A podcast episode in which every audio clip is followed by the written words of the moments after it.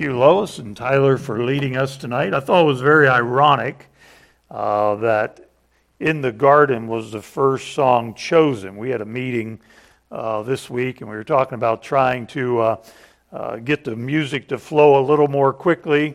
And sometimes how we lag the songs, and they said, Well, where do we put In the Garden? I said, Don't worry about it. We get it requested enough as a favorite uh, that we'll sing it slowly whenever it's requested. But anyway, that's just a hard song to sing really quickly.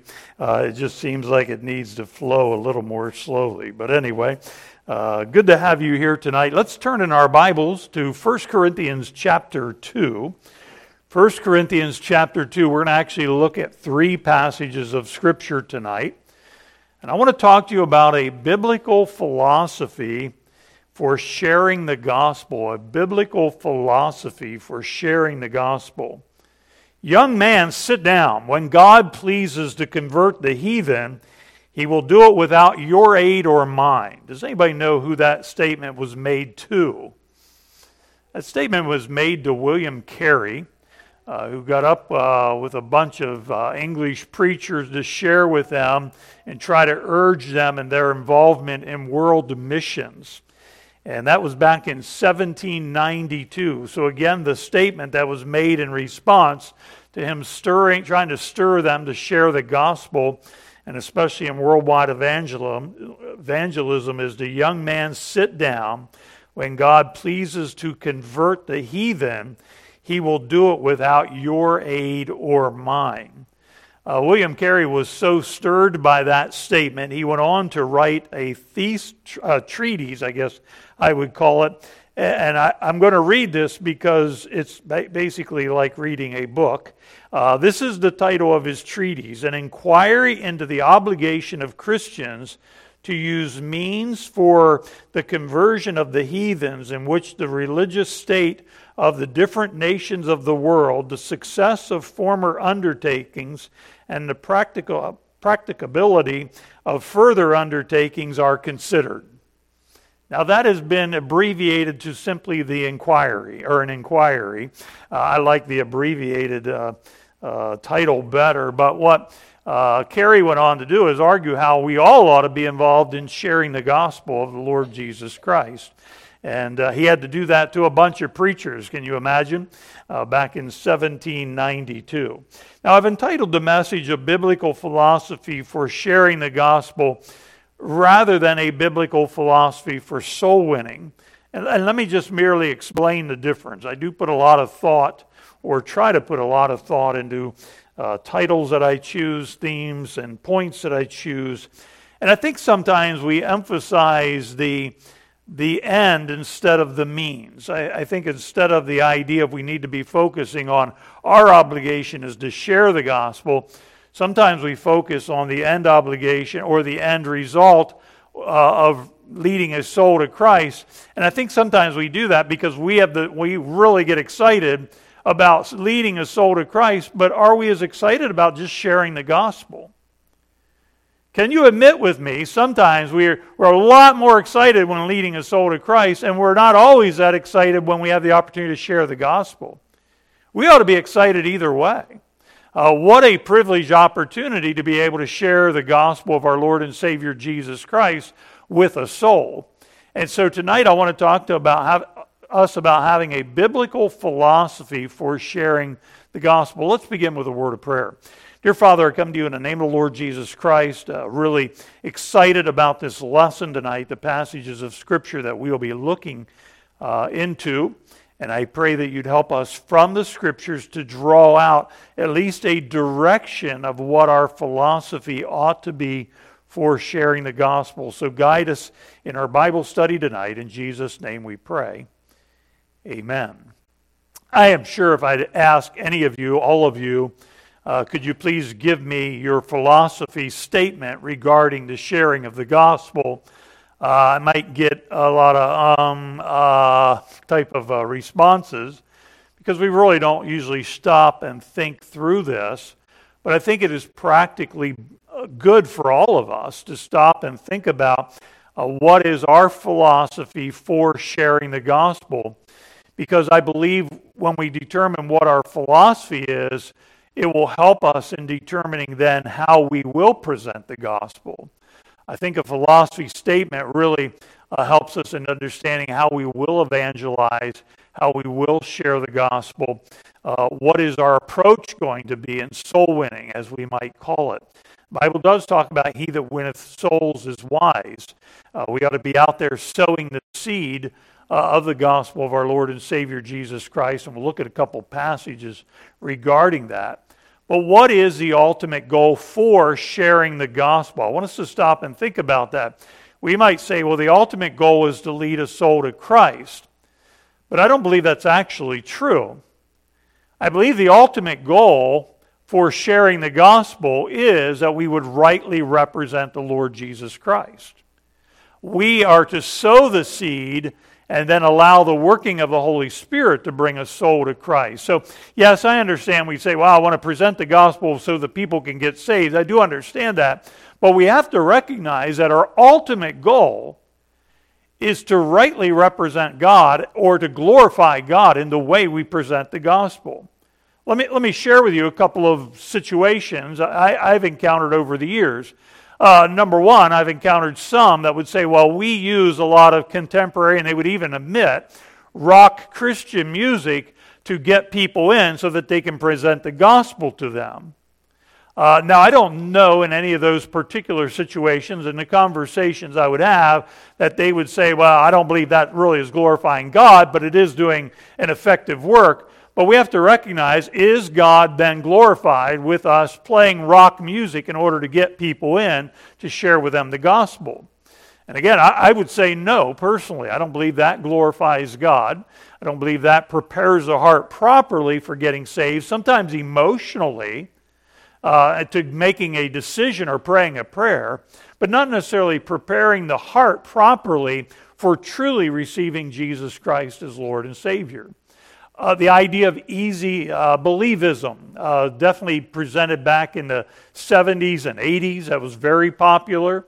Uh, some would say, you know, we would, should go out and cast out the nets and, and bring in the nets. And, and, as we cast them out and bring them in, uh, may the Lord uh, lead some to follow and come to the Lord Jesus Christ, where others would kind of cast out a, a fishing hook and try to catch them, take the barb off because we may not keep them very long, but try to catch them at least briefly for an evening uh, to make some simple prayer of salvation. Again, the idea of easy believism, I don't think, is ultimately been was developed to glorify God. I think it was ultimately developed to make us feel better. Hey, we're not catching many souls. We're not reaching many people for Christ. Let's make it easier. And, and I've been there. I've shared the story of one in particular uh, in a church up in uh, northeast Ohio uh, where they were presenting the gospel, and the statement was made to me, me that we're leading people to Christ and they don't even know it. Again, that, that's a very dangerous idea. And the idea was we really feel good about our soul winning program. Every time we leave, uh, we, we have the excitement of leading someone to Christ. My question is did they truly lead someone to Christ?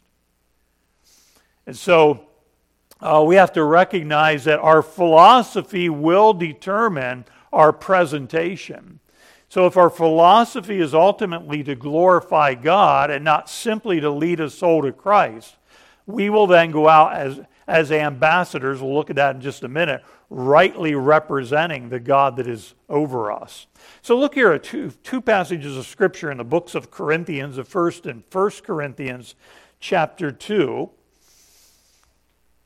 Again, our ultimate goal would be then we'd say doxological or to the God's glory. In 1 Corinthians chapter 2, in the opening five verses, is a set of verses that I love. I've chosen them as some of my life ministry verses. Uh, notice I said I chose them as some of. Uh, it's not like having one life verse. There are about five passages that have hugely impacted, and I preached through them in a series at one point, have hugely impacted my ministry for Christ. Look, look at how Paul begins here in 1 Corinthians chapter 2, verse number 1. And I, brethren, when I came to you, I came not with excellency of speech or of wisdom, declaring unto you the testimony of God. For I was determined not to know uh, anything among you save Jesus Christ and Him crucified. He didn't want to go in and, and simply wax eloquent. Uh, he didn't want to just run through the scriptures and show them how much he knew of the scriptures. Uh, he wanted to simply get up and just preach the gospel. How many of you ever heard of missionary Jonathan Goforth? Raise your hand. Uh, Jonathan Goforth would ultimately marry a young lady named Rosalind. Uh, Rosalind, I believe, was out of England, if I remember correctly, reading the biography. Uh, Rosalind was uh, sent by her family over to Canada, very wealthy family, because she was a pianist. And so Rosalind uh, uh, was this well accomplished pianist, and both she and Jonathan were sent to a rescue mission one night uh, to minister there, and she was playing the piano, and he was to get up to preach. Uh, Rosalind got done uh, playing the piano and uh, sat down in the seat as Jonathan got up to preach, and she kind of laughed. Number one, he was not wealthy at all. He had one suit, and it was rather tattered. He was made fun of in Bible college because of his apparel. Uh, by the way, so was I, but it was merely because of the choices I made. Uh, maybe I'll have to talk about that with Roy later on. I remember wearing the leisure suits, and I had one that was lime green. Boy, that had to be exciting. No wonder Karen was after me. Uh, anyway, uh, but but he had these, this tattered suit, and he got up and he went to present the uh, the gospel, and and, and Rosalind laughed from her seat. She says, I, I he got up and he forgot his Bible. And she said, I began to hear him speak, and she came to the realization that man didn't need a Bible. He knew the Bible. She said, actually, while he was preaching, I went over to his seat and picked up his Bible and started to thumb through and finger my way through his Bible and saw how marked up it was and how used it was. And she declared, sitting there listening to him preach, This is a man I one day want to marry. So again, the idea of the presentation of the gospel, that, that Jonathan Goforth, he didn't want to wax eloquent. He just wanted to get the message of the gospel across. And so that was Paul's desire. He said, I, am not here to try to try to make you impressed with my presentation. I just want to share with you the gospel. And he says in verse number three, and I was with you in weakness and in fear and in much trembling. And my speech and my preaching was not with enticing words of man's wisdom, but this is key, but, but in demonstration of the Spirit and of power. Why was that? That your faith should not stand in the wisdom of men, but in the power of God. Again, the idea here that Paul had, his philosophy of ministry was this I don't want to impress people, I want to merely present the gospel to people. And I want to present it in such a way that God can work through my preaching to draw mankind to himself. He'd say in 2 Timothy chapter 2, or uh, Paul would say in 2 Timothy chapter 2, verses 24 to 26, that the man of God uh, has to present the gospel in such a way that the, the Spirit of God can release him from the bondage uh, of sin and of Satan that he is under. So look now, if you would, at 2 Corinthians chapter 5. 2 Corinthians chapter 5. So your philosophy of, again, presenting the gospel could be, could be developed by using passages like this. Okay, when I present the gospel, uh, I don't want to impress people with what I know. In fact, I want to keep it simple. I, I found it interesting. Paul said uh, that he was among them with weakness, fear, and much trembling. Another passage of Scripture, he says he was rude in his speech. That didn't mean that he was offensive, it just meant that he was not well polished. You know, when you think of Paul and all that he did, we, we kind of assume that, man, this, this man must have been quite an orator. Sinners in the Hands of an Angry God was preached by Jonathan Edwards. There are several versions out there of that sermon, but there is one correct version of that. Uh, probably a number of you know, but probably not all have ever even heard the sermon, let alone know uh, this truth. But uh, as Jonathan Edwards preached that, he actually read it in a monotone. Uh, but at the end of that, uh, scores of people came to Christ. Again, it wasn't because of his enticing words of man's wisdom, but it was the demonstration of the power of the Holy Spirit that was at work. And so you can begin to develop your philosophy. Hey, I don't have to go out there and try to be all polished and eloquent. Isn't that what keeps some of us from wanting to share the gospel? We think, I'm not good at it. When should we be good at it? You know, let's just allow the Lord to use us. Let's be simple with it. We're just trying to simply present the gospel in such a way that people might hear the message that we have. In 2 Corinthians, then chapter 5, beginning in verse number 18, just an incredible chapter. I've actually done a series of messages from this chapter where he starts in verse number 18 All things are of God, who hath reconciled to us to himself by Jesus Christ, and hath given to us the ministry of reconciliation. So, do you realize, as a Christian, you have been given the ministry of reconciliation? We'll see in a minute what all that looks like, but you have automatically been given a ministry. So look at verse number 19 to wit, that God was in Christ Jesus reconciling the world to himself. So, as God was working through Christ Jesus to reconcile the world to himself, he's also going to work through you to reconcile part of the world to himself, or that's his desire, not imputing their trespasses unto them and hath committed unto us the word of reconciliation or the message of reconciliation. I like to alliterate. I don't like to force it, but this is pretty easy. Uh, first of all, he's given us the ministry of reconciliation, and secondly, the message of reconciliation, because that's what the word word means there. He's given us the message. By the way, this is the message of reconciliation. It's included in his word. And that's what we ought to be presenting to the world. Now, then, because of that information that we have, we are what? We're, we're representatives. We're representatives of God. We're representatives of Jesus Christ. So, just like an ambassador of the United States is an, a representative of the United States, and you would want them to go over to another nation, but not merely to win them over by giving them whatever they want.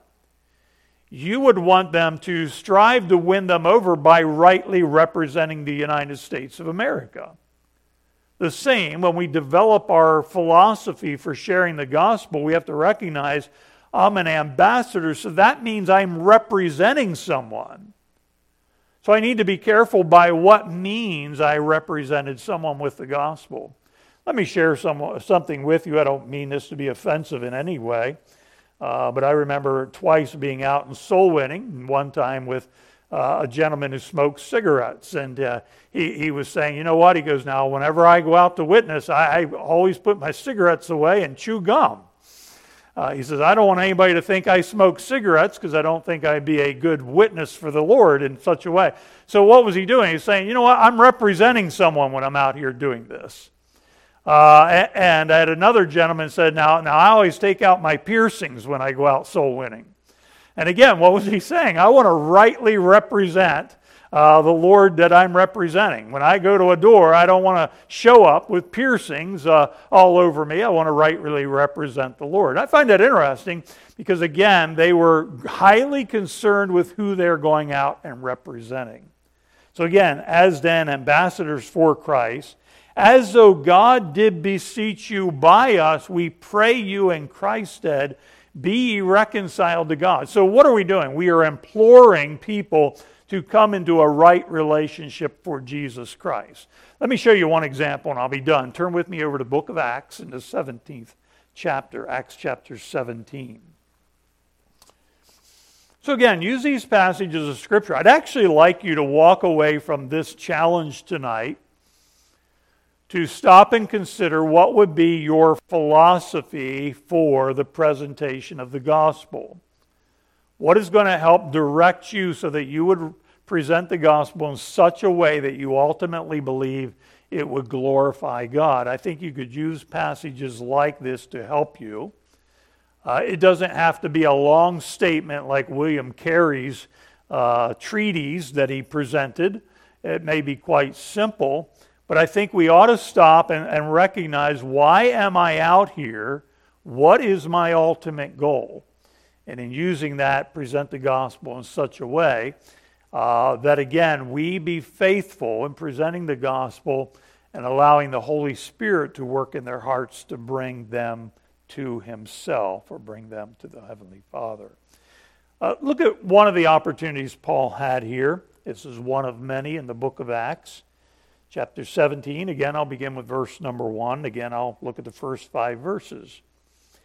Now, when they had passed through Amphipolis and Apollonia, they came to Thessalonica. So if you're not used to Bible names, there'd be some challenging names to read through. I don't know if mom remembers this, but we had a pastor growing up, my favorite pastor growing up in my early years, and we got into all the names, he would say wheelbarrow every time. I, I have no idea why, but he would say, and wheelbarrow begot wheelbarrow, and wheelbarrow begot. I, I have no idea why. Uh, never asked him. He, he had a doctorate degree. He taught Bible colleges. But he said wheelbarrow when he read a, read a list of names. Uh, anyway, I guess it was easier to say that than the t- difficult names. These are various cities where Paul is presenting the gospel of our Lord Jesus Christ. And in Thessalonica, I don't know if you know this information, but he was largely rejected there. In fact, after presenting the gospel in the way he did here, this is a passage where it talks about the Bereans. They had taken Paul from Thessalonica so they wouldn't kill him. What had he done wrong? He'd share the gospel. Uh, he presented Jesus Christ as the Messiah, and there was a lot of Jews there. They would have desired to have Paul killed so that Paul wasn't killed. The other apostles would take him uh, from that area and take him to Berea. That's where they were more noble, and they searched the scriptures to see whether those things were so. That's later on here in verse number 11, I believe. But uh, let's go back to the passage and look at verse number 2. And Paul, as his manner was, so this was his custom, this is the way he would often do it, went in unto them, and three Sabbath days reasoned with them out of the Scriptures. So, what Paul did is he didn't wait for people often to come to him, but he went to people. That could be part of your philosophy statement. It is my duty as a Christian to engage people in discussions with, about the Lord Jesus Christ and about the gospel or something like that. So his manner was to engage with them. He typically would take three Sabbaths. So now, what is that telling you about them? This is really interesting, that use of the word Sabbath here in the book of Acts. I can't wait. I've been studying and studying the book of Acts for years uh, wanting to do a Sunday school series through it, and uh, looking forward to doing that sometime if the Lord so will let me do it. If you were to remember, the Sabbath was for the Jews. As Gentiles, we've never been under the Sabbath obligation. Uh, as Gentiles, we have now uh, not under that part of the law. We would not had that obligation. So Gentiles uh, never had a sabbatical year or a Sabbath in where they were uh, obligated to set it apart for the Lord. So this is talking about with the Jews, and he is actually going to go into their synagogues and he's going to reason with them. Look, look at the next two words that I think are important opening and alleging. The words opening and alleging. Uh, he talks about this also in 2 Timothy, but it's the idea of laying it down before them and then feeding it in. Uh, Nancy, you're a good hostess. I would find it, though, awkward if you presented a meal before me and then started to spoon feed me the meal. I'd kind of take back at that. I'd rather feed myself, if you don't mind. Is that okay? Uh, but the, the idea here of opening and alleging is you're, you're spoon feeding someone. So, what was Paul doing? Well, he was reasoning with them, and he was reasoning with them out of the scriptures, and he was just laying the truths down before them and basically feeding them the truths. If I want to put it in today's English, today's vernacular, he was just simply laying the scripture down and feeding them the biblical truths. Again, he's not trying to get someone to make a decision. He's trying to get someone to come, allow the Holy Spirit to work in that heart and bring them to a place of belief in Jesus Christ. So, opening and alleging that Christ must needs have suffered and risen again from the dead. How different that is from my Sunday morning message when they were unbelieving and they didn't know where Christ was. Again, I'm staggered by the Sunday morning, the first Sunday morning uh, of the resurrection. Uh, please let me reminisce and digress a little bit. But the, the Romans are thinking that the, the disciples stole the body, and the disciples are thinking the Romans stole the body. And the reality of it is, he is not here, for he is he's risen, and risen indeed. But anyway, Christ must needs have suffered and risen from the dead, and that this Jesus, whom I preach unto you, is Christ. So, what is he trying to do? Well, he's opening, alleging the scriptures and laying right down before them that they would come, they would change their mind.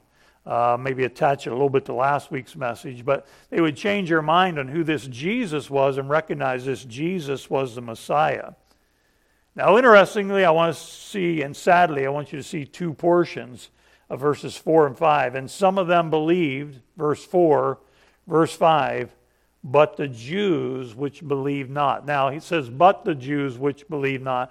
I, I, am under this position that some of the Jews did believe. He came unto his own, but his own what? Received him not. But to as many as received him, to them gave he power to become the sons of God, even to them who believe upon his name. So what was Paul doing? Well, Paul primarily here going to the Jews. Now, this is again a little ironic because Paul was an apostle to the, the Gentiles. Paul was not to be the 12th apostle. Uh, some have said, boy, that was a mistake for them to make that vote. Uh, Paul was obviously the 12th apostle that God would have chosen. No, they had 12 apostles to the Jew first, and they had one apostle who was Jewish, who would often witness to Jews first, but he was an apostle to the Gentiles. So, what Paul would do, his manner was this I'm going to go to them. I'm going to engage them in, in discussion regarding who this Christ is, who this man Jesus is. I'm going to lay down the truths right before them and just feed them truth after truth. The realization is this some of them will believe, and some of them won't. When you witness, how many of the people you witness to do you want to get saved? Would you agree? All of them. But even Christ didn't reach everyone. You ever stop and think about that? 70 at one point went back and walked with him no more. He heard enough. Others rejected his teaching from the very beginning. If we're not careful, and again, I, I don't see this necessarily in anybody in our church, but I think it's important to talk about. If we're not careful, we're going to try to present the gospel in such a way that everyone prays a prayer.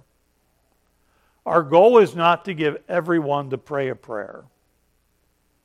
Our ultimate goal is to rightly represent God and allow the Lord to work on their hearts a biblical philosophy for, again, for sharing the gospel.